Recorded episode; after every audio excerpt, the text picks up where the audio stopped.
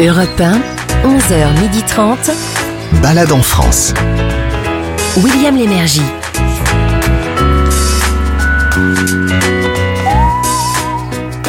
Madame, monsieur, bonjour, bienvenue à Balade en France, l'émission du dimanche sur Europe 1 qui vous propose de visiter des sites qui ont des activités originales. Alors, saison oblige, voici une balade à la montagne, à Vars précisément, pour en plus du ski, il y a du ski bien sûr, mais là c'est découvrir une grotte remplie de sculptures en glace sur le thème, sur le thème de l'Égypte. Pas banal ça, non? Pas mal. Oui, ensuite direction Annonay, le berceau de la montgolfière, je vous le rappelle, dans l'entreprise qui en fabrique depuis depuis l'origine. Après ça, une balade du patrimoine à la cathédrale de Reims. Alors là, c'est une sorte d'hommage à l'un des trois monuments les plus visités de France. Euh, on fait ça de temps en temps pour des sites exceptionnels et, c'est le cas pour cette euh, cathédrale. Je vous rappelle qu'il a compté hein, quand même dans l'histoire religieuse et politique de notre pays. Ensuite, vous aurez droit aux confidences d'Olivier de Kersauzon, lui-même de passage euh, en France métropolitaine. Il vous parlera de quoi? Ben, De la Polynésie où il passe une grande partie de sa vie, il vous dira pourquoi là-bas, précisément au micro Daniel Moreau. Après ça, une nouvelle expression régionale révélée par Sarah Doraghi. Et avant midi, vous aurez droit euh, à une balade euh, post-fête, c'est-à-dire avec une recette simple, mais quand même goûteuse, après celle dont on a abusé pendant les fêtes précisément. Et c'est le chef Fabrice Pignot, le fabuleux Fab, qui sera à la baguette. Suivra ensuite une balade de plein air pour le premier jour de janvier. Allez, ça fera du bien. Une... Ah non, mais attendez, c'est une balade royale hein, dans la ville du Cheval, à Chantilly, à Petit Trot. Rassurez-vous, on n'est pas obligé d'être un professionnel. Et ça se passe autour du château et dans la forêt. Et on terminera avec la balade culturelle du dimanche de Sarah. Euh, Celle-ci se passe à Cherbourg, avec un seul objectif faire connaître l'art au plus grand nombre en déplaçant les œuvres vers le public et non pas l'inverse comme on le fait habituellement. Voilà, ça c'était le sommaire. Voici le détail.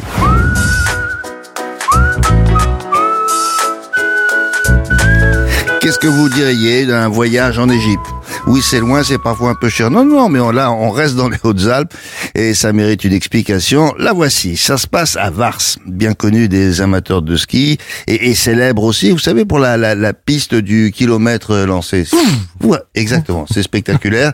Mais c'est pas ça non plus. Il s'agit de visiter là une grotte entièrement sculptée dans laquelle on peut pénétrer tout l'hiver pour apprécier des, des sculptures réalisées par des artistes venus de France et d'ailleurs aussi. Alors c'est une spécialité dont on voit des images régulièrement, ça se passe assez souvent en Chine, et ben là c'est chez nous. Chaque année un thème, et là ils ont choisi l'Égypte.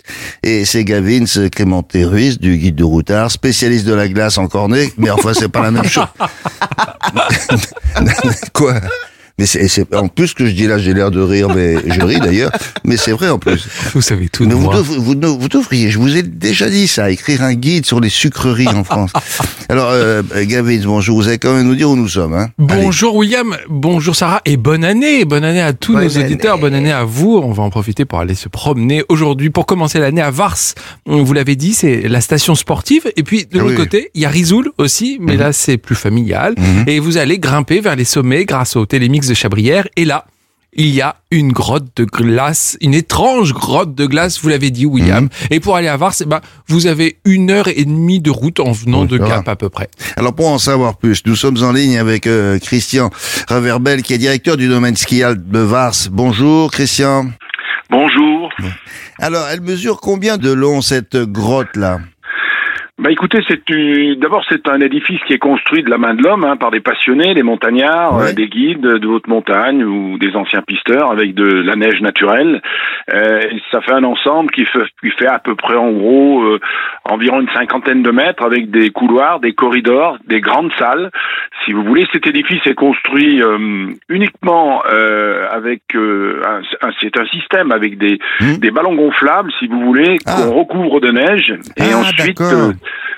voilà, oui, c'est assez astucieux. Oui, parce que je me demandais comment comment était faite l'armature. Je me suis dit, mais ça tient pas tout seul cette affaire. Eh ben non, voilà. Ben, vous avez vu juste.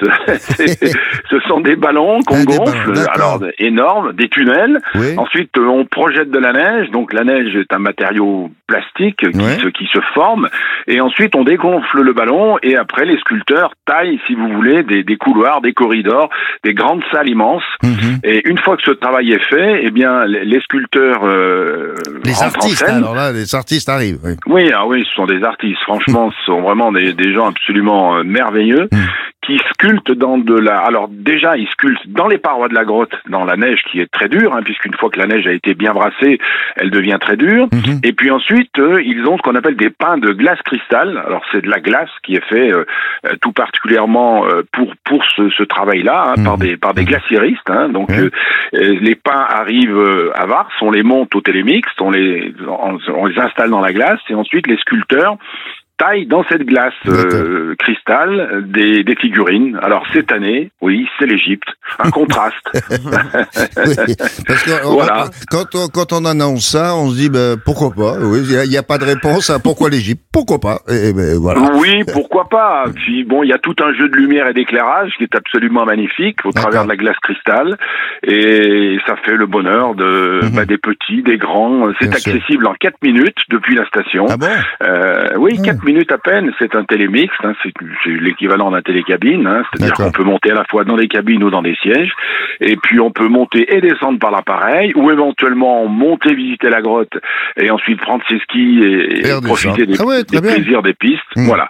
Oui, c'est une activité qui plaît beaucoup euh, et qui est assez charmante. Voilà. Bon. Donc, euh, bah, écoutez, bienvenue à Vars. Il n'y a pas de problème, on vous attend. Voilà. Dites-moi, euh, Christian, d'où viennent ces artistes là J'ai dit des, des Français, mais pas seulement. Hein Alors écoutez, ce sont essentiellement des gens locaux. Hein. Ce Ah, sont des bon. artistes qui travaillent. Ce sont des artistes qui travaillent euh, sur la glace, mais pas que. Il y en a beaucoup qui travaillent aussi le bois. Vous savez que dans les Hautes-Alpes, euh, Ouais. il y a un bois qui est très connu qui s'appelle le pin Saint-Bro ou la rolle, hein, euh, pour Mm. employer un mot plus local, euh, qui est souvent sculpté et, hum, avec euh, bah, toute, toute l'histoire des Hautes-Alpes. Et puis, je dirais d'une manière générale, toute l'histoire de la montagne, parce qu'il n'y a pas que dans les Hautes-Alpes qu'on sculpte. Hein. Mm. Mais effectivement, eux, ils sont des gens locaux, ce sont des passionnés. Hein. Pour faire ça, faut être passionné parce que euh, c'est, voilà, vous le disiez, c'est comme en Chine. En Chine, on fait des hôtels Oui, oui. complets. Hein. euh, bah, ici, pour le moment, on fait des grottes. Oui.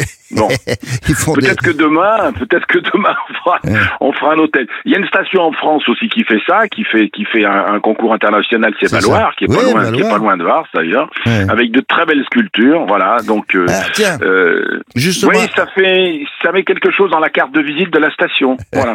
à quoi elles ressemblent ces sculptures? Je sais pas moi, l'Égypte. Alors vous ils sculptent des pyramides, des sarcophages, des têtes de pharaons. Oui, tout, tout, tout, tout, tout, des têtes, des têtes de pharaon. euh, William, des alors, du coup, vous avez peut-être votre Hein William, vous avez votre, Ah oui. votre effigie Pharaon, Ouais. ah oui, d'accord. Ouais, bah écoutez, pourquoi pas, c'est une idée. Tenez, vous me donnez une idée. Écoutez, moi qui suis un passionné de météo Ouais. et qui est qui est qui est établi depuis longtemps d'excellentes relations avec les présentateurs météo, on pourrait faire une idée sur la météo et sculpter euh, effectivement les visages de euh, des présentatrices et des présentateurs météo. Tiens, pourquoi pas Je Oui. lance un défi. Et puis vous savez, vous savez, comme j'ai à peu près la même tête que, que tout en tout en camon, parce qu'on a le même âge, hein, et donc euh, on, on pourrait faire ça très très facilement. Je vois que vous êtes toujours en forme, William. C'est très bien. Je vous félicite. J'adore vos émissions. Vous aimez, vous, vous pratiquez la dérision de manière. Ah oui. euh, Ah non, mais vous savez, je vous le dis en confidence, hein, Christian, il vaut mieux que je fasse l'autodérision, sinon je m'en plein la tête. hein. J'attaque Oui, le premier, je suis tranquille comme ça. Il y en a combien de sculptures là dans la grotte? Oh, il y en a, je sais plus, il y en a une trentaine à peu Ah, près, pas ouais, loin. pas ouais. mal, Ah pas ouais, mal. non, non, c'est gros, c'est très gros. Je vous dis, Et- ça et- fait la grotte en tout fait 50 à 60 mètres, sans compter les salles. Hein. Là, je vous parle que de la longueur des tunnels. Hein. D'accord. Alors, euh, ça reste combien de temps une sculpture?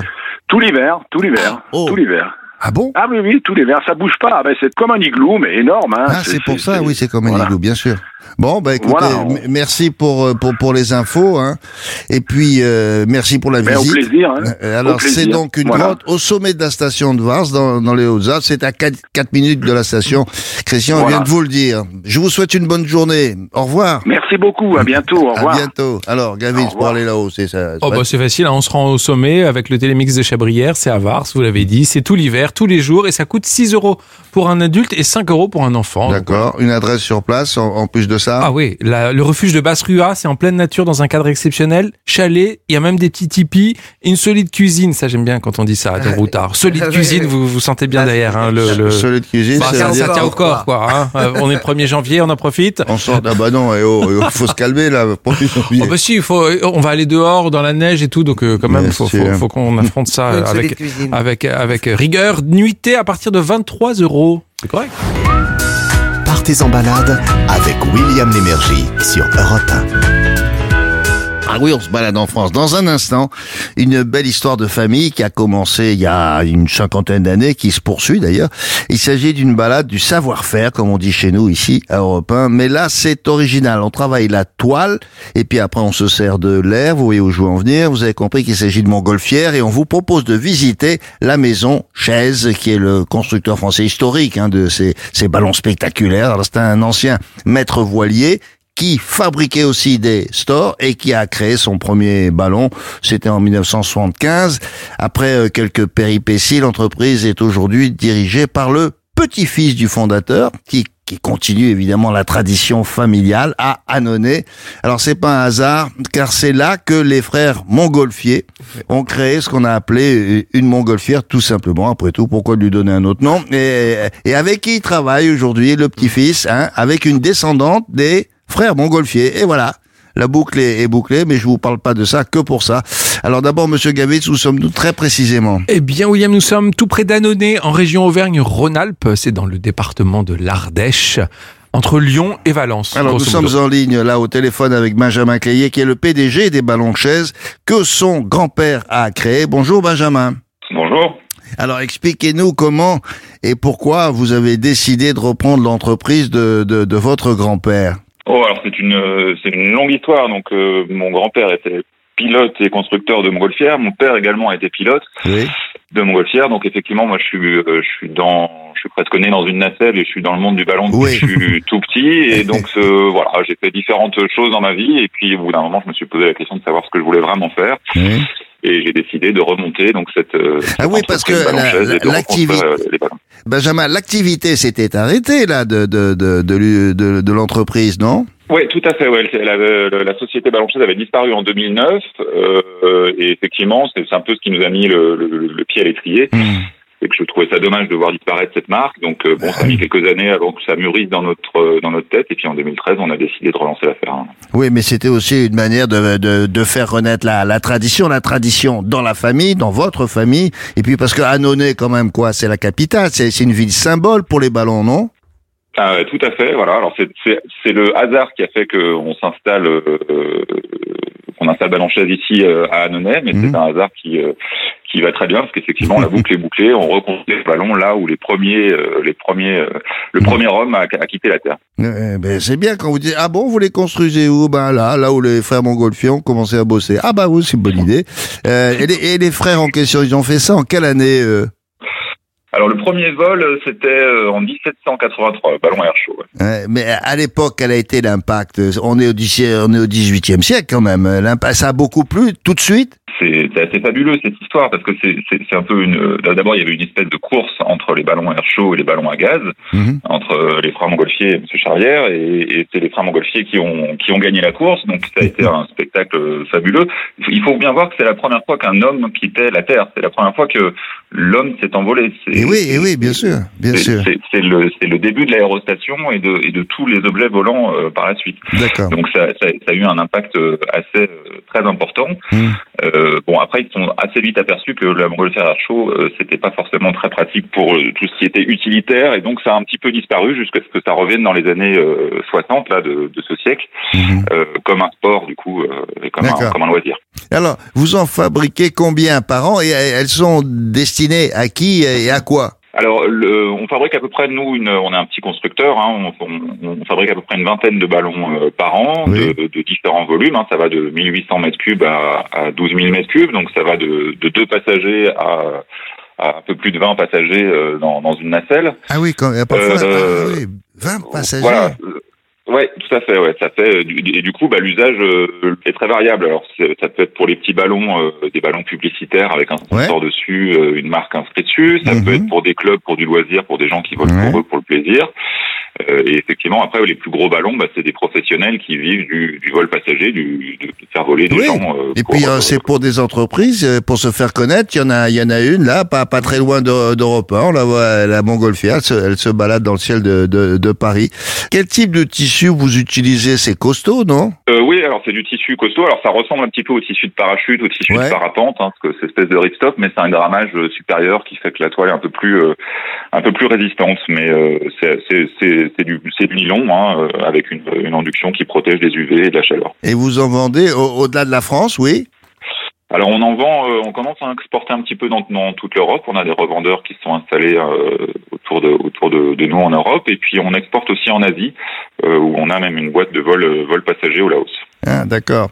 Eh, mais alors, eh, qu'est-ce que c'est que ces ballons que l'on voit par moment? C'est euh, une fois par an, je crois, mais c'est aussi le cas à Phoenix, en Arizona. C'est des ballons qui ont toutes sortes de formes, euh, un Oui. peu, et très rigolo. Je me dis, mais comment ils fabriquent ça, quoi? Sur des têtes d'animaux, des, des, des, des sculptures Des bizarres. licornes. Des, des licornes. Non, vous avez dit tout à l'heure, il manque pas d'air, William.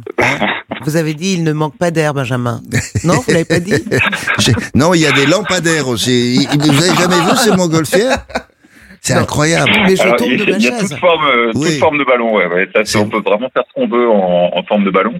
Et puis, Mm. c'est- j'avoue que c'est un peu ce genre de projet, moi, que je trouve euh, assez excitant, c'est Ah des trucs un peu, un peu marrants, un peu fous. Mm. Euh, donc, effectivement, on a déjà réalisé une licorne, on a fait un petit prince aussi. Euh, Ouais. Voilà, c'est des projets qui prennent beaucoup de temps parce que Ouais, je m'en doute. bah, il y a beaucoup de, de R&D, de calculs pour s'assurer que tout fonctionne. Et puis, il va- va- faut voir qu'un ballon, c'est très très grand. Hein. Euh, Un ballon comme la licorne, ça fait un terrain de foot. Enfin, un demi-terrain Ouais, de foot. Donc, euh, bah, quand on est dans l'atelier bah, et qu'on coud tout ça, on se rend pas bien compte. Donc, finalement, jusqu'au jour du gonflage, euh, on n'est pas bien sûr que ça va Benjamin, marcher. Quoi. Donc, Il c'est- faudrait, il faudrait expliquer à Sarah parce qu'elle me dit mais c'est gros. Bah oui, c'est gros. j'ai pas dit c'est gros, j'ai dit mais c'est- un ballon. Ah oui, Pardon, mais c'est énorme. Un ballon, c'est pas rond Non, non, c'est pas. Non, mais, Non, euh, ce qu'on appelle un, un, un ballon, c'est la, c'est la montgolfière, non, je l'ensemble. Oui, mais le concept du Ah le ballon concept, ne, bah, ne il doit ressemble pas à une licorne. Il ressemble à une licorne. Donc tout ballon n'est pas rond. Euh, non, exactement. Ah, j'aimerais bien ballon. Et une, une montgolfière à l'effigie de William, ça pourrait être sympa, Encore non dans, dans les airs, ce serait génial, non Tu défies, vous, hein Je Bon, pense il- que tu fais une fixette tête- sur William. Il est tête de ballon. Bon, euh, en, en dehors d'Annonay, on peut voir les ballons chaises, oui Ah bah les ballons chaises après ils volent un peu dans toute la France et dans toute l'Europe. Hein. On peut les voir euh, dans tous les lieux où il y a beaucoup de ballons. Alors en Ardèche, chez nous là à Nonay, il y a, il y a- il y a des sociétés qui volent en ballon. Ouais. Euh, euh, en région Auvergne-Rhône-Alpes, il y en a, il y en a pas mal aussi. En Touraine, euh, en Dordogne, euh, voilà, dans, dans, Hmm. dans le nord de la France, il y en a un peu de, un peu de partout en France. Et puis sinon en Europe ou, euh, ou au Laos, voilà. Voilà, bon, merci beaucoup Benjamin pour toutes ces infos. Alors je rappelle, ça se passe à Annonay, allez voir là-bas, hein, bien sûr, et en Ardèche. On peut, on peut visiter votre, votre, votre usine, votre entreprise, votre atelier? Non, on n'est pas ouvert au public malheureusement. Ah non, il faut y penser là, Benjamin. Ouais. À nous, ça nous intéresse. Vous voyez, la, la petite Sarah qui découvre que tous les ballons ne sont pas ronds. Ben, euh, ouais, Enfin, par le rugby, un ballon en Non, balle. oui, oui, bien mais sûr, bien sûr. Carrément des ballons licornes, je ne Et j'avais j'ai- pas et- En forme de- Une en dernière question, Benjamin, euh, ça fonctionne avec quel gaz? On, on vole au propane. Au propane. Le- voilà. Bon, ben, merci beaucoup. Bonne journée. Au revoir, Benjamin. Merci à vous. Au revoir. Alors, euh, Au revoir. vous avez fait ça, vous, euh, Gavis? Oui, oui, oui. Et de- dans mon routard Ardèche Drôme, justement, on conseille des adresses pour aller voler avec les, les, les, les montgolfières, notamment les montgolfières de la Maison Chaise. Alors, il y a Ardèche Montgolfière, tout simplement. C'est à Roifieux. C'est à 3 km au sud-ouest du centre d'Annonay. Hein, tout, tout- c'est assez facile. Et sinon, il y a Montgolfière et compagnie, également, à Quintenas. bah, Ça vaut le coup de faire une petite balade une Ouais. fois quand on n'a jamais fait ça. Exactement. ça- On, on monte assez haut, là, oui? Euh, Oui, c'est assez haut. Oui, vous êtes quand même à plusieurs euh, dizaines de mètres du sol. Hein. Vous, Mm. vous avez, vous voyez euh, le monde autrement. Ça dure une heure minimum pour un vol. Alors, c'est pas donné. Hein. C'est 220 euros pour un adulte, mais c'est les Oui, étrennes là. euh, hein. Vous faites pas ça tous les dimanches. Exactement. Et euh, 220 euros pour un adulte et 170 euros pour un enfant. Si vous n'avez pas encore fait les cadeaux de Noël, c'est peut-être l'occasion. Europe 1, 11h30, balade en France. William Lémergie. Alors maintenant, on va s'intéresser à une euh, ville et sa cathédrale inscrite au patrimoine de l'UNESCO, d'abord. Et cette cathédrale, euh, où un certain Clovis, vous voyez qui je veux dire, a été baptisé il y a très longtemps, hein, c'était au 5e siècle. C'est une cathédrale où de nombreux rois d'ailleurs y ont, été sacrés, c'est vous dire qu'elle fut, et, et qu'elle est encore hein, l'une des plus célèbres de France. C'est un symbole même de notre histoire. Souvenez-vous que le général de Gaulle y a, y a scellé euh, la, la paix franco-allemande dans les années 60 avec euh, Konrad Adenauer. C'est alors c'est à l'extérieur euh, l'une des plus belles façades gothiques du pays. À l'intérieur, n'en parlons pas, c'est magnifique aussi. Juste un mot, Gavitz, pour nous dire où nous sommes là. Eh bien, nous sommes dans le département de la Marne, William. Voilà. Euh, c'est à Reims, donc pas très loin de Soissons et de Troyes, et c'est dans l'Est, bien sûr.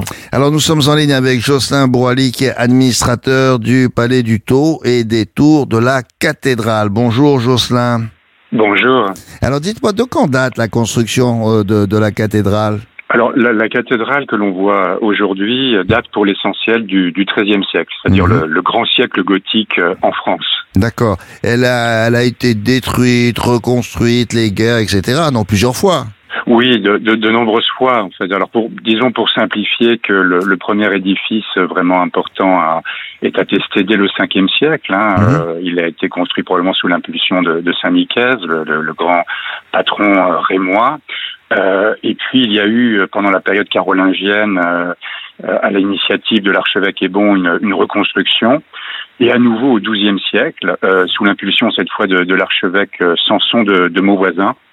et puis cette cathédrale bah, a subi bien des vicissitudes hein, et, et elle a connu un incendie euh, majeur en, en, en 1210 qui a appelé donc cette euh, une reconstruction euh, au, au XIIIe siècle. Et puis d'autres incendies d'ailleurs ont suivi, en particulier au XVe siècle euh, et, et, Oui. et celui célèbre du XXe siècle qui ont appelé d'autres reconstructions partielles. Mais parce que nous, on a presque découvert, je dis presque découvert qu'à à Notre-Dame de Paris, il y avait énormément de bois. Mais c'était pareil, à cette époque-là, c'était pire, il y en encore beaucoup plus, d'où les incendies, bien sûr. Euh, Oui, absolument. Elle, elle a eu plusieurs rôles, cette cathédrale. Elle est les sacres, vous l'avez dit, bien sûr, mais aussi parfois, elle a eu un rôle politique, me semble-t-il. Oui, sur le, le sacre est en lui-même euh, un acte euh, politique. 33 rois ont, ont, ont été sacrés à, à, à Reims. Ils étaient à cette occasion euh, Ah oui. euh, hébergés par l'archevêque dans son palais archiépiscopal, le, le palais du Tau, et le sacre se déroulait dans la dans la nef Ah, de, la, de la cathédrale Notre-Dame de Reims. Alors c'est ça le palais du Tau. Tau, ça s'écrit T-A-U. C'est c'était la résidence de de, de, de l'archevêque, c'est ça?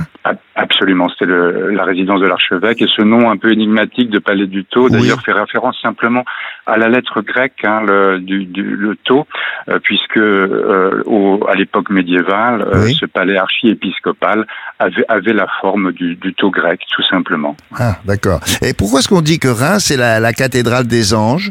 Alors Reims, c'est la cathédrale, parce, parce, la cathédrale des anges, parce que les anges sont, sont omniprésents dans le programme iconographique. Alors bien sûr, on pense à, à l'ange euh, au sourire, hein, qui est un peu l'image d'Épinal de, de Reims d'ailleurs, et qui, Mhm. est, qui est situé euh, dans l'ébrasement gauche du, du portail de la Passion, euh, sur la façade euh, occidentale de Notre-Dame, et qui semble inviter le visiteur à, à pénétrer dans, dans l'édifice gothique. Cet, cet ange d'ailleurs de l'Annonciation, enfin de, du, au sourire, pardon, fait face euh, toujours de- sous le portail de la Passion à l'ange de l'Annonciation. Et puis il y a une véritable garde céleste euh, qui vient Une ceinturer la nef. Oui, on peut l'appeler garde céleste, qui vient ceinturer la nef de Notre-Dame de, de Reims, puisque les, les tabernacles des, des, des culées des arcs-boutants abritent des, des Oh anges qui sont là pour protéger l'édifice. Formidable. C'est Voilà, vous savez, la cathédrale, Mm. c'est la maison de Dieu sur, euh, Oui, sur terre. Elle est une représentation de la Jérusalem céleste, d'où cette garde pour la protéger. C'est bien Jocelyn parce que là on- nous on est bluffés. Vous savez pourquoi? Parce que vous employez que des mots qu'on connaît pas. Alors, euh, alors Tabernacle dit, culés de quoi? Qu'est-ce qu'il y avait après tabernacle, euh, Jocelyn? Parce que là elle a pas tout noté. Euh, Sarah, elle note. elle note les mots. Oui, j'apprends. Alors, il y a eu tabernacle, il y a eu culé, il y a eu arc-boutant, mais disons que ce Ah, voilà. sont les arcs-boutants, voilà, sont et les culées sont sont là en fait pour euh, stabiliser l'édifice, pour euh, C'est pour le tenir, donner, euh, pour le tenir de voilà, de pour le part- tenir tout de part et simplement. Et voilà, ils sont surmontés de tabernacles, c'est-à-dire des sortes de clochers finalement qui accueillent des statues. Et, Voilà. et ces statues autour de la nef, eh bien, sont très- euh, pour l'essentiel des, des anges, donc qui qui viennent former là, ce que l'on a appelé là, Voilà. cette garde céleste. Très Voilà. bien, merci Là. Jocelyn, ça va mieux. Parce que là, j'étais en train de faire des gestes à, à Sarah pour lui dire et tenir, montrer avec les deux mains, ça tient bien et ça s'écroule pas. Il mime tout pour moi, c'est tellement gentil. Dieu Dis- merci, c'est stable et ça tient. Oui, ça tient bien, oui, oui, oui. Moi, j'ai dit tout à l'heure que c'était l'un des monuments les plus visités du pays. C'est exact, hein, non? Oui, alors on, on, on- on compte un peu plus de, de 1 million et demi de visiteurs par an hein, pour la cathédrale Notre-Dame de Reims, donc c'est effectivement un beau chiffre. Hmm. Allez, les vitraux maintenant, c'est un mélange assez spectaculaire en- entre les, les, les vitraux d'origine, hein, euh, 13e siècle à, à peu près, mais il y a quand même des vitraux de Chagall, s'il vous plaît. Alors, D'ailleurs, Oui. il, il représente quoi ce de Chagall? Euh, alors, les, les vitraux de Chagall o- occupent la chapelle euh, axiale, c'est-à-dire juste derrière le chœur, et il, euh, le programme iconographique euh, mêle des, des scènes de, de l'Ancien Testament et, Ah bon? et, et- et du Nouveau Testament. Alors, vous avez pour les panneaux centraux l'histoire d'Abraham, les, les derniers instants de la vie du Christ. Ah oui. Il, il- Euh, il est resté quand même dans, dans, dans, dans l'idée générale de la religion. euh, voilà, Chagall. Oui, et, et- et c'est un beau symbole d'ailleurs, puisqu'on a un artiste juif mondialement connu Oui. euh, qui se voit confier la réalisation Absolument. de vitraux dans, dans un édifice chrétien. Et Chagall d'ailleurs avait, avait une tendresse toute particulière pour cette, euh, pour cette cathédrale de Reims. Et il était très proche aussi du grand atelier de vitraux de, de Reims, l'atelier Simon Marc. Et c'est cette complicité aussi qui, qui explique euh, Mhm. la, cette, euh, cette belle réalisation Oui, mais dans, dans qui a sa, été entreprise dans les années 70. dans sa peinture, il y a quelque chose parfois de religieux. Quand il a des personnages qui se promènent dans le ciel, on n'est pas loin. On comprend que Chagall, ça lui a plu. Est-ce que vous pourriez me parler du labyrinthe? Qu'est-ce que c'est que ça? Il y a un labyrinthe, paraît-il, qui est tracé, ça je connais pas, qui est tracé dans la nef. À quoi il servait ce, ce labyrinthe Oui, alors ce, ce labyrinthe, en fait, il était situé au, au niveau des deuxième et, et troisième travées de la nef. Alors vous savez, les, il a il a disparu au XVIIIe siècle. Euh, je vais vous dire pourquoi. Mais le, ça, disons que les, les fidèles étaient censés le parcourir euh, à genoux pour gagner son centre. Et le centre, là encore, c'était Oula. le lieu du salut, le lieu de la Jérusalem céleste. Mais les, les enfants avaient coutume euh, d'utiliser le labyrinthe un peu bruyamment, euh, en gagnant eux aussi le centre, mais à cloche-pied, pour jouer entre eux, ce qui a eu le don quand même de ouais. beaucoup agacer les chanoines. Oui, là, Donc ils ont souhaité le, le détruire, voilà. Mais ce labyrinthe, il est universellement connu aujourd'hui. Vous le connaissez nécessairement puisque il est devenu le symbole, euh, le logo, on pourrait dire, des monuments historiques. Donc quand vous circulez partout sur les routes de France Oui. et qu'on vous signale un, mo- un- un- un- un monument historique, Oui. c'est en réalité une représentation du labyrinthe, euh, de l'ancien labyrinthe de, de Reims que vous voyez. Ah, d'accord. Bah, j'ai bien fait de poser la question. Donc maintenant, on vous dira bonjour chaque fois. Ou alors au chanoine quand on passera devant une, une pancarte comme ça. Dites donc, il y a toujours le son et lumière à la tombée de la nuit ou c'est qu'en certaines saisons? Alors, vous avez toujours le son et lumière. Alors, c'est un spectacle aujourd'hui qui est baptisé Regalia, donc hein, qui fait référence aux, aux, insignes euh, du, du roi, qui, les insignes qui lui sont remis à l'occasion du sacre.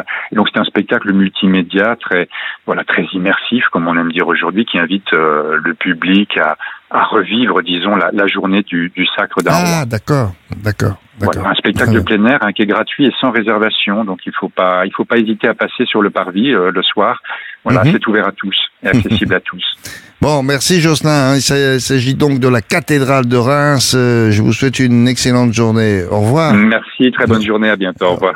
Alors, Gavin, ça se visite toute l'année, je suppose. Oui, bien sûr, la cathédrale de Reims se visite toute l'année. C'est visite libre, sinon à l'Office du tourisme euh, qui propose euh, aussi une visite guidée à 9 euros avec un guide conférencier euh, de 11h à 12h30 et de 14h à 15h30. C'est, hyper intéressant. Sinon, on peut aussi monter dans les tours hein, si vous Ah bon? le souhaitez.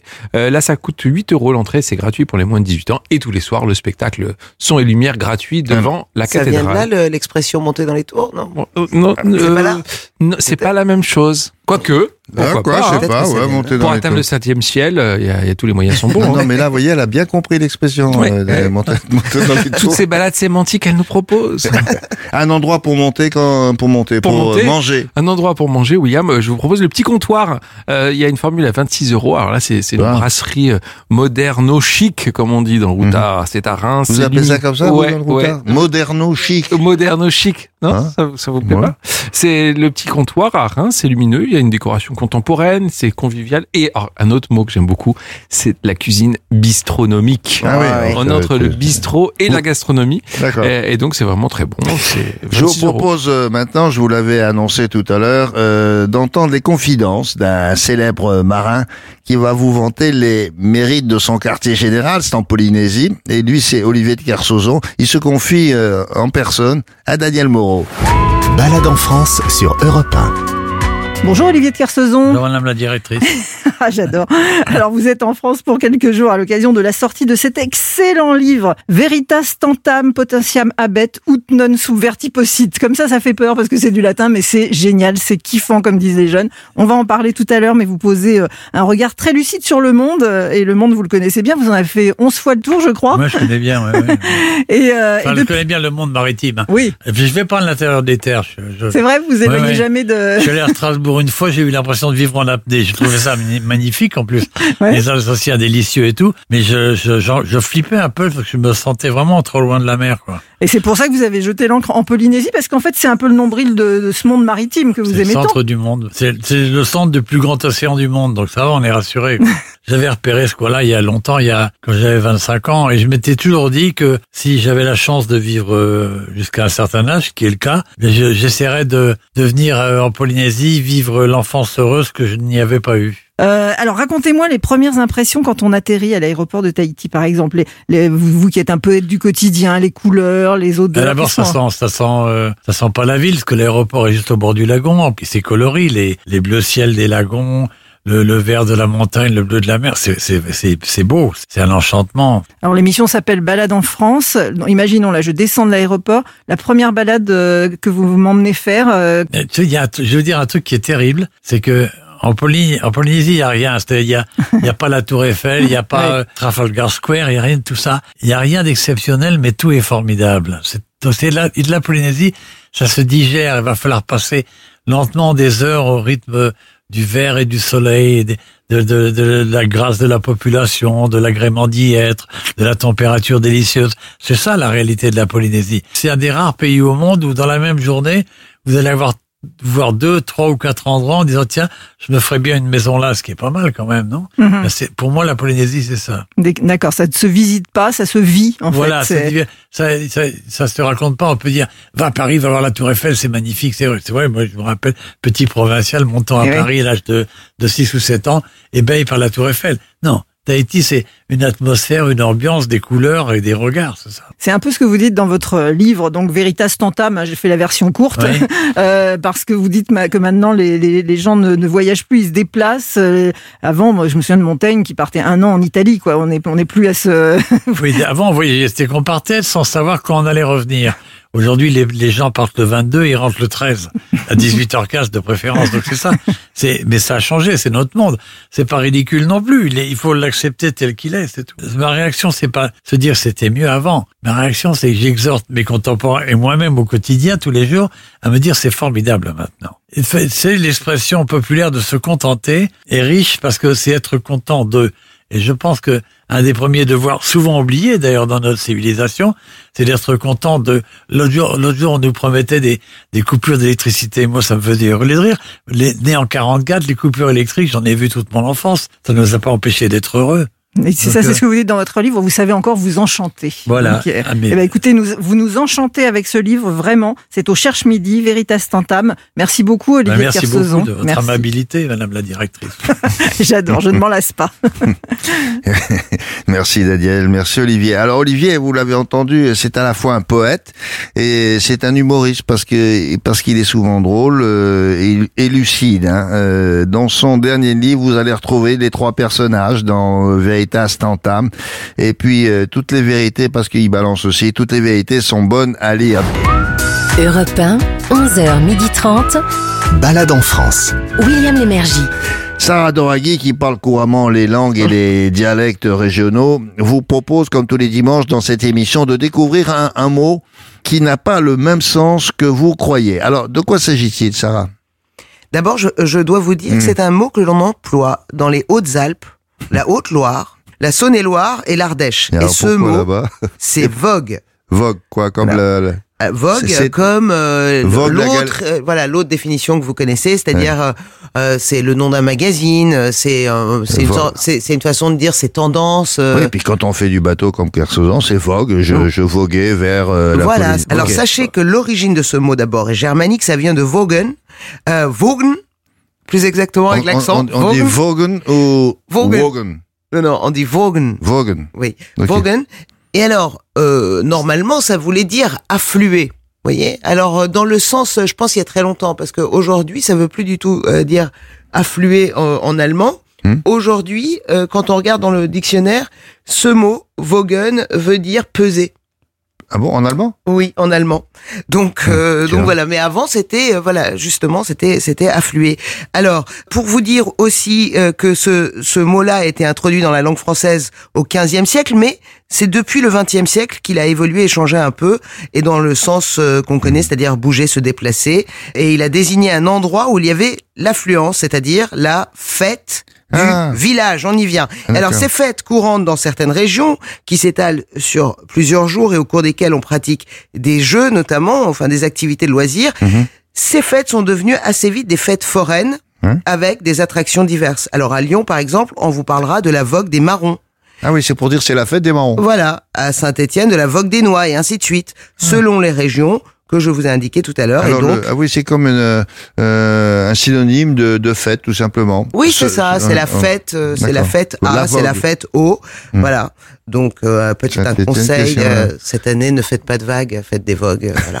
Et souvenez-vous aussi, Vogue, c'était ça. Madonna. Ouais, Madonna qui parle de la fête des marrons. C'est c'est rare. Madonna, hein. à la fête, c'est Madonna à la fête des marrons. Vogue. Ah Vogue, la chanson Vogue si, de la Madonna. Vogue. Et ça s'écrit pareil Ah, carrément. Ah, ça s'écrit et, carrément et pareil. vous savez qu'il y a un courant de, de, de danse, le voguing. On danse comme ça, vous savez. C'est ça le ah, voguing. Et ouais, ah oui, quand on, on bouge avec les bras Carrément. Ouais. Le En fait, voguing. c'est les- c'est c'est faire la vague. Tout, tout ça mais- depuis la fête du village, quoi. Ouais, tout ça C'est depuis magique. la fête des marrons. On on n'est pas bon Et on revient de loin là. Hein bon. Vogue. Ah, euh, Vogn. Euh, à tout à l'heure, ça À rapport. tout à alors, l'heure. alors, tout à l'heure, ça sera une balade culturelle et assez intéressante. euh, Vous verrez des œuvres d'art qui vont à la rencontre de leur public. Alors, On les, euh, euh, on les apporte. Hein, elles, vont, elles y vont pas toutes seules. Et, et, et, et tout de suite là, maintenant, une balade culinaire. Et celle-là est très spéciale. Le Tour de France de la gastronomie, c'est dans Balade en France sur Europe 1. Oui, le Tour de France de la gastronomie, et là, vous pouvez pas y échapper. Hein, les repas de fête, ben, vous êtes au courant, ça, ça, ça a bien marché. Elles se sont, se sont enchaînées ces repas-là, et comme on le dit à Toulouse, comment on dit à Toulouse, euh, quelque chose en plus. On dit pompon sur la Garonne. on dit ça comme ça. Non, c'est vrai. Hein C'est notre balade sémantique là, non, non, non, mais Fabrice, il m'a dit ça. On dit là, voilà. C'est le pompon sur la Garonne. Euh, et hier soir, euh, n'oubliez pas que vous avez eu droit au réveillon du 31. Hein bon. Alors pour les plus gourmands, il y a, il y a des restes encore dans le frigo là. Et pour tous ceux qui sont saturés, qu'est-ce qu'on fait? Eh ben Fabrice, le fabuleux Fab, va vous dire d'abord euh, ben, où on va. Euh, bonjour Fabrice. Bonjour à tous, bonjour William. Bonne année Alors, Bonne année. bonne année Et- et bonne année. Bon- bonne année le fabuleux Et là, Fab. Euh, oui, Je peux euh, vous il dire faut. que là j'ai une recette de, oui, de circonstance là. Oui, oui, c'est vrai ça. Direction où on est dans quelle région là? La Provence. Alors. La Provence, on va on va attaquer euh, la, la plus. Franchement, c'est une des plus anciennes traditions gastronomiques, euh, idéale évidemment pour les lendemains de fête, pour ceux Mhm. qui ont trop mangé, et moi je rajouterai pour ceux qui ont trop bu, exactement comme moi à l'heure actuelle par exemple. Je suis en lendemain de fête et je peux vous dire que je suis pas bien. Oui, euh, Donc mais- en fait, l'aigo boulido, ça peut se traduire euh, en fait très simplement euh, par l'eau bouillie. Ah ouais. Donc euh, on peut croire que c'est l'ail, mais non, c'est de l'eau bouillie. C'est en ouais, provençal. alors. exactement. Laïgo. Alors, L, apostrophe A I tréma Géo. Laïgo et Boulido. Bou, boulido. Boulido. B O U L I D O. Et- Mais eux ils disent pas le ils disent pas le U, c'est boulido. Ah oui, d'accord. Et c'est vrai que comme ça, euh, c'est pas très sexy, hein, on va pas se mentir. Mais en fait, vraiment, et pour le coup, euh, j'en ai consommé. Il y a même des chefs qui l'ont un peu revisité. C'est super bon. En fait, c'est une soupe donc à base de d'ail, de thym, de laurier et de feuilles de sauge. En fait, de base, traditionnellement, Hmm. euh, les, les grands repas de, de réveillon de Noël. On mangeait cette soupe-là parce qu'en fait, il y avait plein de plats, mais des plats un peu plus euh, pauvres à l'époque, Oui. Euh, un peu Oui. plus économiques, des Hmm. plats maigres. Donc, on enchaînait les plats et l'aigo boulido faisait partie d'un de ces plats. Avec le temps, évidemment, comme d'habitude, qui passe, Hmm. ce plat est devenu vraiment le plat de lendemain de fête. euh, elle, elle est vraiment servie, euh, t'as fait la fête ou t'as trop mangé, on prend ce plat. Et vraiment, euh, là vous allez voir, c'est vraiment, euh, euh, ils- ont même des termes en provençal, on dit l'aigo boulido, sovo la vido, au bout d'outem tout li gens. Ça veut veut dire dire, l'eau bouillie sauve la vie, mais si on en prend trop longtemps, elle tue les gens. Parce que Oui, c'est pas très nourrissant, quoi. Ah ouais, non, mais il y a, il y a deux choses. C'est le 31, n'abuse pas du foie gras. Le lendemain, n'abuse pas de l'eau bouillie. Et, et débrouillez- débrouillez-vous avec ça. J'en ai un autre proverbe. Allez. J'ai encore un proverbe qui est très bien. Il y a marqué- on dit souvent, comme il y a de la sauge à l'intérieur et ça a plein de vertus euh, médicinales, Ouais. un autre, c'est celui qui a de la sauge dans son jardin Hmm. n'a pas besoin de médecin. Ah, bon Ah, pas mal. Ah oui, d'accord. Donc Ah, ça, mais, ça, à la limite, ça ça. si tu- Ah ouais, ça soigne un peu quoi l'eau bouillie. euh. Et Et avec oui, la avec sauge, la hein. sauge, avec l'ail. Après, Euh. j'aimerais voir si tu te pètes la jambe quand même, la sauge, ça doit pas servir à grand chose. Mais bon, c'est pas grave. Euh, alors, pour la recette, pour la recette. Ouais. Alors, c'est très très simple. Alors, euh, hop, vous êtes chez vous, tranquille, Mmh. on met de l'eau à bouillir. On sépare les gousses d'ail, on les pèle évidemment, on les met dans la casserole. Elles vont, ça a deux, ça a deux, deux intérêts. La gousse d'ail va infuser, mais elle va cuire aussi à l'intérieur. Vous allez, vous allez comprendre pour la suite. On met du thym, on met du laurier, et voilà, on laisse cuire à peu près 15 minutes. Je récupère les gousses d'ail. Donc imaginez, je récupère les gousses d'ail dans ma casserole. Avec la petite fourchette comme ça, je vais en fait les, euh, les hacher. À ce moment-là, je balance ma sauge à l'intérieur euh, de l'eau, donc 4-5 feuilles qui vont bien infuser. Et je remets euh, mon ail en fait en purée à l'intérieur. Donc on va avoir, un, si vous imaginez, une eau qui va commencer à se blanchir avec l'ail à l'intérieur. C'est là où ça devient intéressant. À côté de ça, on- dans une assiette, on prend euh, du pain, un pain de campagne. On va venir mettre un jaune d'œuf euh, dessus, euh, à dessus comme ça. Ouais. Le blanc, je le mets dans la soupe, ce qui va lier la soupe en fait, la blanchir et la lier, lui donner un peu d'épaisseur. Et au moment euh, de la dégustation, je vais ba- balancer de l'huile d'olive sur mon pain avec mon jaune et je balance le est- bouillon d'ail dessus. Il cuisine pas le, le fabuleux Fab, il balance. Il balance. Et on Ouais. voit, il balance des morceaux de pain, Et il balance du de la pain, sauge. non, pas du pain, Mais il y a du pain quand même, hein, non, c'est pas du pain, c'est du pain. Ah oui, c'est oui. du pain. Ouais, c'est du, oui, c'est pas pareil. mais, mais franchement, vous avez- quand vous, après ce repas-là, donc un, vous êtes pas, euh, il y a quand même juste un bout de pain et de l'eau, hein, on va pas exagérer. Donc vous êtes Ouais, bien ouais. en termes de satiété. Vous n'êtes pas trop gonflé et vous vous sentez bien et vous, vous pouvez reprendre euh, une cuite le soir. Une cuisse, une cuisse, on Une a dit. cuisse, une cuisse. une Ah cuisse bon de dinde. C'est prévu ce soir, Fab C'est prévu non, là sincèrement, j'ai trop appuyé hier. Là, Ah je ouais. vais aller au lit. Un aïe au boulido et au lit, comme on dit. Bon. Aioli ou au lit? Aioli, c'est bien aussi. Merci beaucoup, Fabrice. C'est amusant ça. Une eau, Merci. une eau bouillie avec de la sauge et quelques morceaux de pain pour le Et lendemain. pour bien de- commencer l'année, moi je dis merci Fab. Merci, merci beaucoup. Bonne année. Au revoir, Fab. Merci beaucoup. À la, à la semaine prochaine. Europe 1, 11h30. Balade en France. William Lémergie.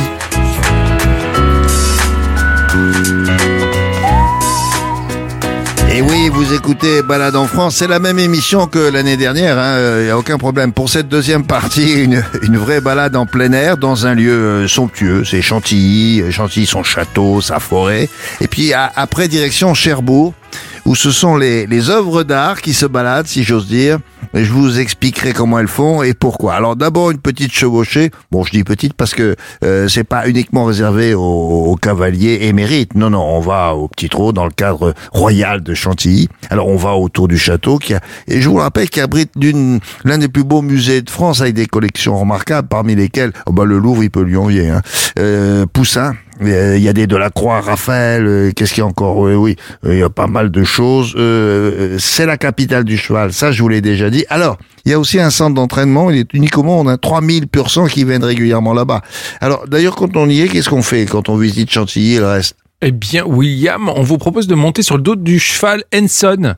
Euh, c'est un des chevaux euh, régionaux. On vous expliquera comment vous pouvez monter dessus, même si vous n'en avez jamais fait, et pour partir ensuite en balade, bah, tout simplement autour du château, mais également dans la forêt. et euh, c'est mhm. parfait pour digérer hein, aujourd'hui. Je vous rappelle que nous sommes dans le département de l'Oise et c'est à environ 50 km de Paris. Oui, bah, vous n'êtes pas obligé de le faire dès, dès cet après-midi, mais, mais euh, bon. pouvez le faire toute euh, l'année, a toute pas de l'année, souci. euh, ok. Alors justement, pour en savoir un peu plus, nous sommes en ligne avec Pauline Qui est responsable du site de l'espace équestre Henson Chantilly. Bonjour Pauline. Bonjour. Alors, euh, d'abord, un petit mot sur le, le cheval Henson. À quoi il ressemble? Alors donc c'est un petit cheval rustique de couleur sable, donc ce qu'on appelle la couleur Isabelle, Mhm. avec les crins bicolores. D'accord. Et donc il est accessible pour tout le monde, que ce soit les enfants, les adultes Oui, et les personnes qui ne sont jamais montées. Euh, c'est la taille d'un poney, quoi.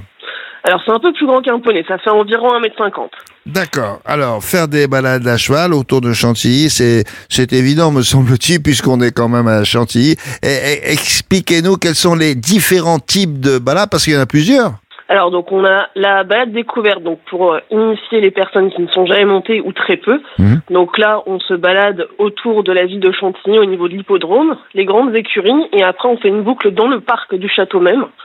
Et donc on est les seuls à pouvoir y accéder à cheval. Ah, d'accord, mais c'est nous qui tenons les rênes. hein. Il n'y a pas quelqu'un qui guide le cheval comme. euh, comme- Non, vous le guidez totalement en autonomie. On vous fait une démonstration pour vous montrer euh, Mhm. comment monter et diriger votre cheval. D'accord, mais euh, en plus, le, le décor est somptueux. Là, en, en dehors du château, il y a un jardin qui a, qui a, qui a été conçu pas par n'importe qui, me semble-t-il d'ailleurs. Par André Le Nôtre, celui qui a fait aussi les jardins de Versailles. Alors, grâce à cette promenade, est-ce que l'on peut accéder au, au château? Alors oui, vous y accédez à cheval dans le cœur du parc du château. D'accord. Est-ce que les balades sont, sont commentées euh, quand on traverse tous ces, ces paysages-là? Ah bah c'est somptueux. Hein. Mais c'est, je veux dire, il y a un guide. Oui, il y a un guide avec les explications pour ceux qui ne connaissent pas Chantilly. D'accord. Euh, Est-ce que le, musée du cheval est, est toujours euh, ouvert? Parce que pour les gens qui connaissent pas, c'est somptueux. Il y a, à mon avis, il y a assez peu d'équivalents, non? Oui, alors il est toujours ouvert, donc euh, sauf le mardi, le jour de fermeture, mais sinon c'est ouvert tous les jours et il propose des spectacles équestres. Ah, des spectacles aussi Ah, d'accord. Oui. Euh, Est-ce qu'on sait pourquoi le, le, le duc de Bourbon, parce qu'il me semble que c'est lui qui a, qui, a, qui a construit ces écuries, pourquoi il a fait ça là? Euh, donc c'était pour accueillir tout l'équipage pour euh, la chasse à cour. hein L'équipage Et de... il pensait aussi euh, se réincarner en cheval. Qui? Donc Lui? ce sont les plus grandes, oui, et donc ce sont les plus grandes écuries d'Europe. Et, et ça allait, pas, à part ça, le duc de Bourbon? Le gars, il veut se réincarner en cheval. Donc c'est le plus grand de toute l'Europe. ça Ah oui, Eh ben d'accord. voilà, fallait que ce soit somptueux. Ouais. Bon, euh, alors, il faut préciser, Pauline, hein, que vous l'avez dit, mais il faut le redire, parce que les gens, quand ils entendent ça, ils se disent, oui, bon, moi, monter à cheval, je sais pas faire ça. C'est une promenade, hein, ça se fait, ça se fait calmement pour ceux qui ne sont jamais montés. C'est valable pour eux aussi. Oui, après les chevaux, ils sont extrêmement gentils. Euh, ils ont peur de rien. On passe en pleine ville à côté des voitures. C'est accessible vraiment à tout le monde. Et la, la- la balade, elle dure euh, combien de temps quand on fait, euh, bon, le- le- une des trois possibilités, ça dure quoi, une heure, un peu plus? Alors, faut compter trois heures de prise en charge au total. Ah. Parce qu'on va chercher les chevaux en pâture avec vous, on vous fait toutes les explications et après on part pour une heure et demie de balade à cheval autour de Chantilly et dans le parc du château. D'accord, et tout ça est évidemment balisé, vous ne risquez pas de vous perdre, c'est ça? Non. Merci beaucoup, Pauline, pour cette petite balade rapide. Euh, au revoir, bonne journée. au revoir. Merci à vous. Au revoir. Alors, Gavit, comment on fait? On, on contacte qui? Eh bien, on contacte les espaces équestres Enson, c'est à Chantilly, et on met bien sûr toutes les informations sur europe1.fr. Et les balades commencent à partir de 59 euros par personne. On a vu, hein, ça prend quand même pas mal de temps, donc c'est une bonne non, C'est demi-journée. plus que ce que je croyais, là. Ouais. Euh, Alors, le temps, le, en fait, c'est le temps que le c'est temps trois de la ouais. prise en main, j'ai envie de dire, de, l'animal et la balade en elle-même, ça prend quand même trois heures minimum, donc c'est pas Non, mal. non, mais c'est unique. hein, euh, Je, je vous dis ça, on le répète, parce que bon, ces endroits-là, on sait qu'ils existent, mais on les a pas forcément visités. C'est un peu la vocation de cette émission, de vous dire ça existe. Si vous pouvez passer par là, c'est pas mal. Et puis, euh, vous pouvez découvrir un, un des plus beaux lieux de France au niveau euh, de- du château, au niveau Bah, des grandes la crème de la crème, La non crème de la crème, Ah, là, bien entendu. Pour le la, cheval, ah oui. bah, la crème chantilly, vous m'étonnez bien. Voilà. Euh, Ah non, mais elle l'a c'est pas ça. loupé, celle-là. hein. Et si vous voulez aussi, vous savez, vous pouvez partir plusieurs jours en randonnée avec eux, hein, pas seulement trois heures. Si vous voulez, sur plusieurs jours, vous pouvez faire une petite Ah, donc- balade. donc avec ça veut dire qu'on- on habite dans le coin Exactement. Bah, ou si vous voulez venir passer un petit séjour dans, dans, dans l'Oise, ça peut être l'occasion de, de Ah. rester un peu sur, le, sur place et de faire du cheval, c'est assez original. Ah bon, ça, donc on, on peut y dormir, ce On qui a- veut dire qu'on peut y manger. On peut y manger et, et alors on peut aller manger dans une institution, ça s'appelle le Goutillon, c'est à Mhm. Chantilly. Euh, là, ce que j'ai noté aussi encore une fois dans, dans- dans mon routard, c'est euh, menu à l'ardoise et déco de brocante. J'aime bien ça. Vous savez quand Mhm. on arrive et tout de suite on voit ce qu'on va manger. Euh, plat de bistrot, là c'est assez facile. Euh, alors William, je vous ai commandé une andouillette pour ce midi parce que je me suis dit que c'était léger pour pour, pour, pour le premier. Un, un 1er janvier, encore une andouillée. non. À midi en semaine, 17 euros. Sinon les Ah, plats, ça va, ça. ouais. Sinon les plats à la carte c'est 20, 35 euros. Donc voilà, c'est assez sympa. La culture, toutes les cultures, sont dans Balade en France sur Europe 1. Oui, exactement. Toutes les cultures. Euh, c'est comme ça cette année, comme l'année dernière donc. Pour cette balade culturelle, direction le port de Cherbourg, où se trouve une artothèque. Artothèque. Qu'est-ce que c'est que ça, une artothèque, Sarah? Eh bien, une artothèque, William, c'est un lieu, comme son nom l'indique, où sont regroupées des œuvres d'art, Mhm. comme dans une bibliothèque où sont regroupés des livres. Mhm. Voilà. Vous me suivez jusque-là? Je vous précède même. Alors, euh, qu'est-ce que ces œuvres d'art ont de, de particulier, par exemple? Eh bien, c'est une artothèque qui bouge et qui permet aux œuvres d'aller à la rencontre de leur public. Oui. Par Alors, exemple, hmm. là, fermez les yeux. Oui. Si vous fermez les yeux, vous êtes, voilà, vous imaginez que vous êtes devant l'espace culturel Hippolyte Mars. C'est- son nom? Hippolyte Mars, Oui. c'est le nom euh, de l'espace culturel Mm. dans la commune et d'Équeudreville, à côté de Cherbourg en Cotentin. Là, il y a une exposition qui s'intitule Modern Part 1. Euh, c'est- de l'anglais, hein, je, ou Oui, rêve, euh, la partie 1, si vous préférez. D'accord. Alors, c'est une exposition hors les murs de la ville. On a sorti des peintures, par exemple, d'un musée et on les fait voyager dans d'autres Ah, communes bah voisines. Voilà, voilà, oui, d'accord. Donc ça permet à tous d'accéder à la culture grâce à ces œuvres itinérantes. Donc voilà, et ça Mhm. permet de parler aussi euh, de cette artothèque. Mhm. Donc et de la mission de l'artothèque et puis de faire découvrir aussi des expositions. En plus, on peut prêter des œuvres comme ça. euh, le temps de l'exposition, bah, vous pouvez emprunter euh, euh, ces œuvres-là euh, comme Comment on emprunte des livres à une bibliothèque. Et le, le choix, c'est assez important? Ah bah oui, là, je pense qu'à partir de 1800 œuvres, on peut parler de choix importants. Oui. Euh, donc euh, 1800 œuvres qui sont empruntables, des éditions d'art, des estampes, des sérigraphies, des gravures, voilà. Et donc cette démarche permet aussi de délocaliser l'artothèque, oui, c'est-à-dire de intéressant. voilà prêter euh, ces œuvres encore une fois dans le nouveau lieu à chaque fois, à chaque déplacement, Mhm, mhm, mais simplement sur la durée mhm. euh, de l'exposition. D'accord. C'est-à-dire il va falloir ramener quand même les œuvres euh, avant que Ah, l'artothèque reparte. Ah bah c'est c'est celui qui a emprunté qui ramène, oui. Nous sommes en ligne avec euh, Charlotte Guino-Paco, qui est chef et chef des arts visuels de la ville de Cherbourg en Cotentin. Bonjour Charlotte, Bonjour, bonjour à vous et merci de votre invitation. mais je vous en prie. Alors dites-moi, euh, il faut bien préciser, moi je disais Cherbourg pendant des années, euh, mais il faut dire Cherbourg en, en Cotentin maintenant? Ah, exactement, oui, c'est devenu Cherbourg en Cotentin. C'est la nouvelle commune, effectivement, issue de la fusion euh, de plusieurs euh, petites communes autour. Donc voilà, c'est Cherbourg en Cotentin. D'accord. Et, quand on prête des œuvres comme ça, quand vous prêtez des œuvres, euh, vous pouvez aller aller loin de, la commune de Cherbourg en Cotentin, ou il faut que ça soit dans un rayon assez proche? Écoutez, euh, on peut, euh, il y a des, les inscrits effectivement euh, peuvent être des habitants de Cherbourg-au-Cotentin, mais ça peut être aussi euh, plus largement euh, des Mhm. habitants du territoire, voilà. Mhm. Et donc ça s'adresse à la fois à des particuliers, voilà, tout à Oui. chacun. Effectivement, on peut emprunter euh, des œuvres de l'artothèque pour les ramener chez soi, euh, les accrocher dans son salon, etc. Vivre avec pendant quelques mois. Et ça s'adresse aussi euh, plus largement à des entreprises, à des établissements scolaires, euh, Et quand vous parlez d'œuvres, euh, de quoi il s'agit très précisément? Vous dites on les accroche chez soi. Bah, il il y a- il y a des tableaux alors? Oui, alors effectivement, donc euh, comme le disait Sarah, euh, le fonds de l'artothèque de Cherbourg-en-Cotentin, c'est un ensemble de 1800 œuvres qui sont empruntables. Mhm. Alors euh, la caractéristique, effectivement, le tronc commun de la collection euh, de l'artothèque de Cherbourg euh, tourne autour du multiple imprimé, c'est-à-dire effectivement, ce sont des éditions euh, d'art numérotées, signées par les artistes, euh, des sérigraphies, des gravures, des lithographies. Donc Ah. effectivement, ce sont des œuvres en deux dimensions. Voilà. D'accord. Et on peut accrocher ça chez soi. Vous avez dit on peut les garder un, certain temps. Oui, on peut les garder un certain temps. Alors voilà, bien évidemment, pour en bénéficier, tout ça, c'est moyennant un, un abonnement euh, et donc euh, qui donne droit à emprunter 12 œuvres par an, par exemple, pour des Mhm. particuliers. Il y, a, il y a un système de garantie, d'assurance, bien sûr. Que voilà. Oui, Euh, il faut- voilà, il faut. Il faut pas Hum, faire faut le coup de oh je sais pas où je l'ai mis, j'ai oublié de vous la rendre. Oui, c'est préférable. Non mais quelle, quelle, quelle, signature vous avez? Est-ce que vous pouvez nous citer quelques artistes comme ça pour, pour nous faire rêver? Oui, et bien justement, à l'occasion de notre événement donc hors les murs, euh, qu'on a intitulé Moderne, ça a été l'occasion pour nous aussi de mettre en avant euh, quelques grands noms effectivement de la collection, un peu de faire sortir des réserves les trésors de la collection. Mhm. Donc là, en l'occurrence, euh, on a euh, Miro, Calder, Sonia Delaunay, Georges Braque, César, Eh oui. Pierre Soulages. euh, Ah bah c'est autre chose. Dites donc. voilà. Quoi, je peux, je peux avoir si j'habite Cherbourg en Cotentin ou est la commune d'à côté, je peux avoir un braque chez moi. Tout à fait, c'est Oh, ça. C'est ça, tout à fait le principe. Mais vous le ramenez en revanche, euh, William. Oui, oui, bien sûr, j'ai compris ça. Ou alors, je me, ou alors je me sauve avec, mais je, Ou reviens, alors je vous- reviens plus jamais. vous- Ah oui, d'accord. Alors, Braque, Delaunay, euh, à Miro et, et, et- César.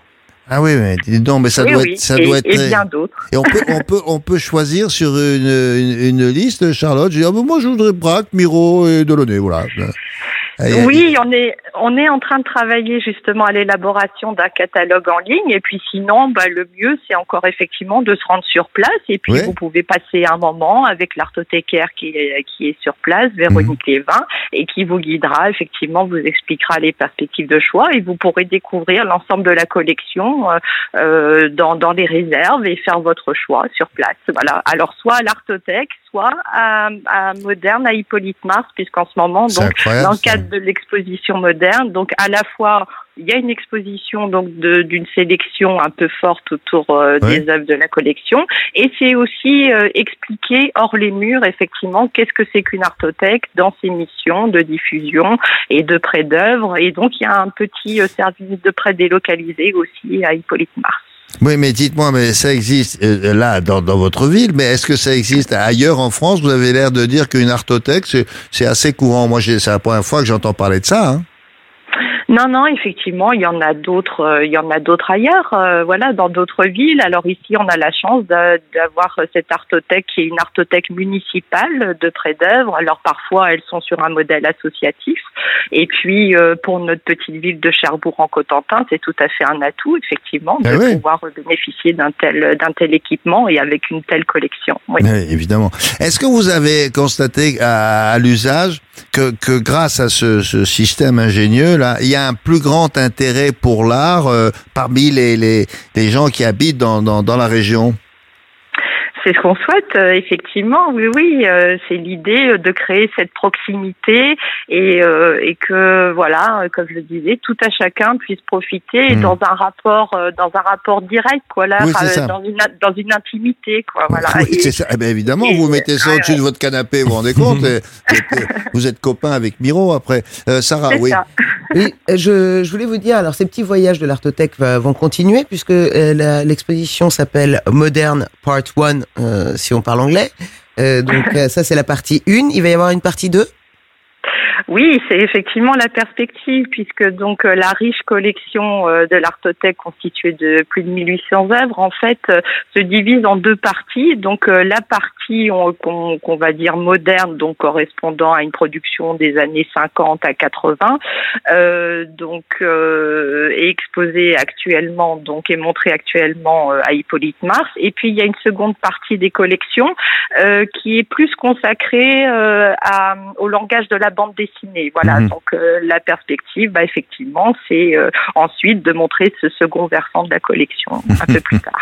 Bon, merci beaucoup, Charlotte, pour Merci, cette, Charlotte. cette explication. Bonne initiative, en tout cas. Bonne journée. Au revoir. Merci à vous, merci, au revoir. Au revoir. Vous vouliez ajouter quelque chose, Sarah? Oui, Oui. donc vous pourrez euh, voir cette exposition à l'espace culturel Hippolyte Mars Mhm. dans la commune d'Équeurdreville jusqu'au 5 mars. Parfait. Et merci toutes beaucoup. les Oui. informations évidemment sur le site d'Europe 1.fr et bisous. Bonne année. Bisous, bonne année. Merci beaucoup. À la semaine prochaine. Alors, pour terminer, voici le récapitulatif de tout ce que nous vous avons proposé à la visite aujourd'hui. Monsieur Gavis, s'il vous plaît. Eh bien, on s'est engouffré dans une grotte de glace. C'était à Vars, dans les Hautes-Alpes, pour apprécier des sculptures égyptiennes. Mhm. C'est assez Alors, c'est à étrange côté de la station, hein, vous êtes euh, Exactement. tout près. en haut du télémix de Chabrières, comme, Mm. comme nous l'a rappelé euh, Sarah. Et on a découvert aussi la fabrication de montgolfières. C'était euh, la maison des ballons chaises en Ardèche. À Reims, dans la Marne, on s'est arrêté sous voilà, la nef oui. de la cathédrale. Indispensable, hein, quand on veut se promener en France, ne, loupez pas la, la cathédrale de Reims, quoi. Un des plus Oh oui, oui, grands sites, un des sites les plus visités, Ah oui, oui, parmi les trois parmi sites les plus Ah visités de France. Et enfin, à Chantilly, on a fait une balade à cheval entre la forêt et le château. Et qui dure trois heures, et c'est pas mal du tout. Il y avait également Olivier de Kersauzon qui nous a emmenés en Polynésie grâce à son bouquin. Il était au micro de Daniel Moreau. Il y a eu le cuisinier Fabrice Mignot, alias le fabuleux Fab, qui nous a, alors il nous a donné une recette. Je sais pas si vous étiez là tout à l'heure, je le souhaite en tout cas. Sa recette de l'après-fête. Qu'est-ce que c'est? Ben c'est de l'eau bouillie. non, non, c'est pas une blague. C'est une sorte de potage, quoi. Voilà. Dites-le, dites-le, c'est plus joli en, en- en provençal. Oui, c'est l'aigo boulido. Ouais, c'est C'est- tout de suite beaucoup plus C'est bien. sympathique. Tu as mangé de l'aigo boulido Po- et Potage ouais, ou je me plutôt, suis- euh, plutôt bouillon peut-être, non? Bouillon, un petit peut-être, bouillon. peut-être, oui, un oui. bouillon de début d'année. Un bouillon, d'accord. Euh, Sarah Doraghi nous a parlé du mot vogue qui, qui s'apparente aujourd'hui dans certaines régions au mot fête. Euh, C'est la, la, la, la, fête de ceci ou la fête de cela et c'est la vogue. Par exemple, il y en avait une qui était la vogue des Marrons Des marrons, c'est ça. des marrons. Et pour finir, là, voilà, nous avons été dans le Cotentin, à Cherbourg précisément, pour découvrir une artothèque où on vous propose de vous prêter des œuvres d'art. Voilà. Merci également à Marise Jacquet et Christophe Pierrot qui me chargent de vous souhaiter une bonne année aussi. Et on vous donne rendez-vous dimanche prochain. C'est à 11h sur Europe 1. On ne change pas d'heure on ne change pas non plus les bonnes habitudes. Très bon dimanche et une bonne semaine. Balade en France sur Europe 1.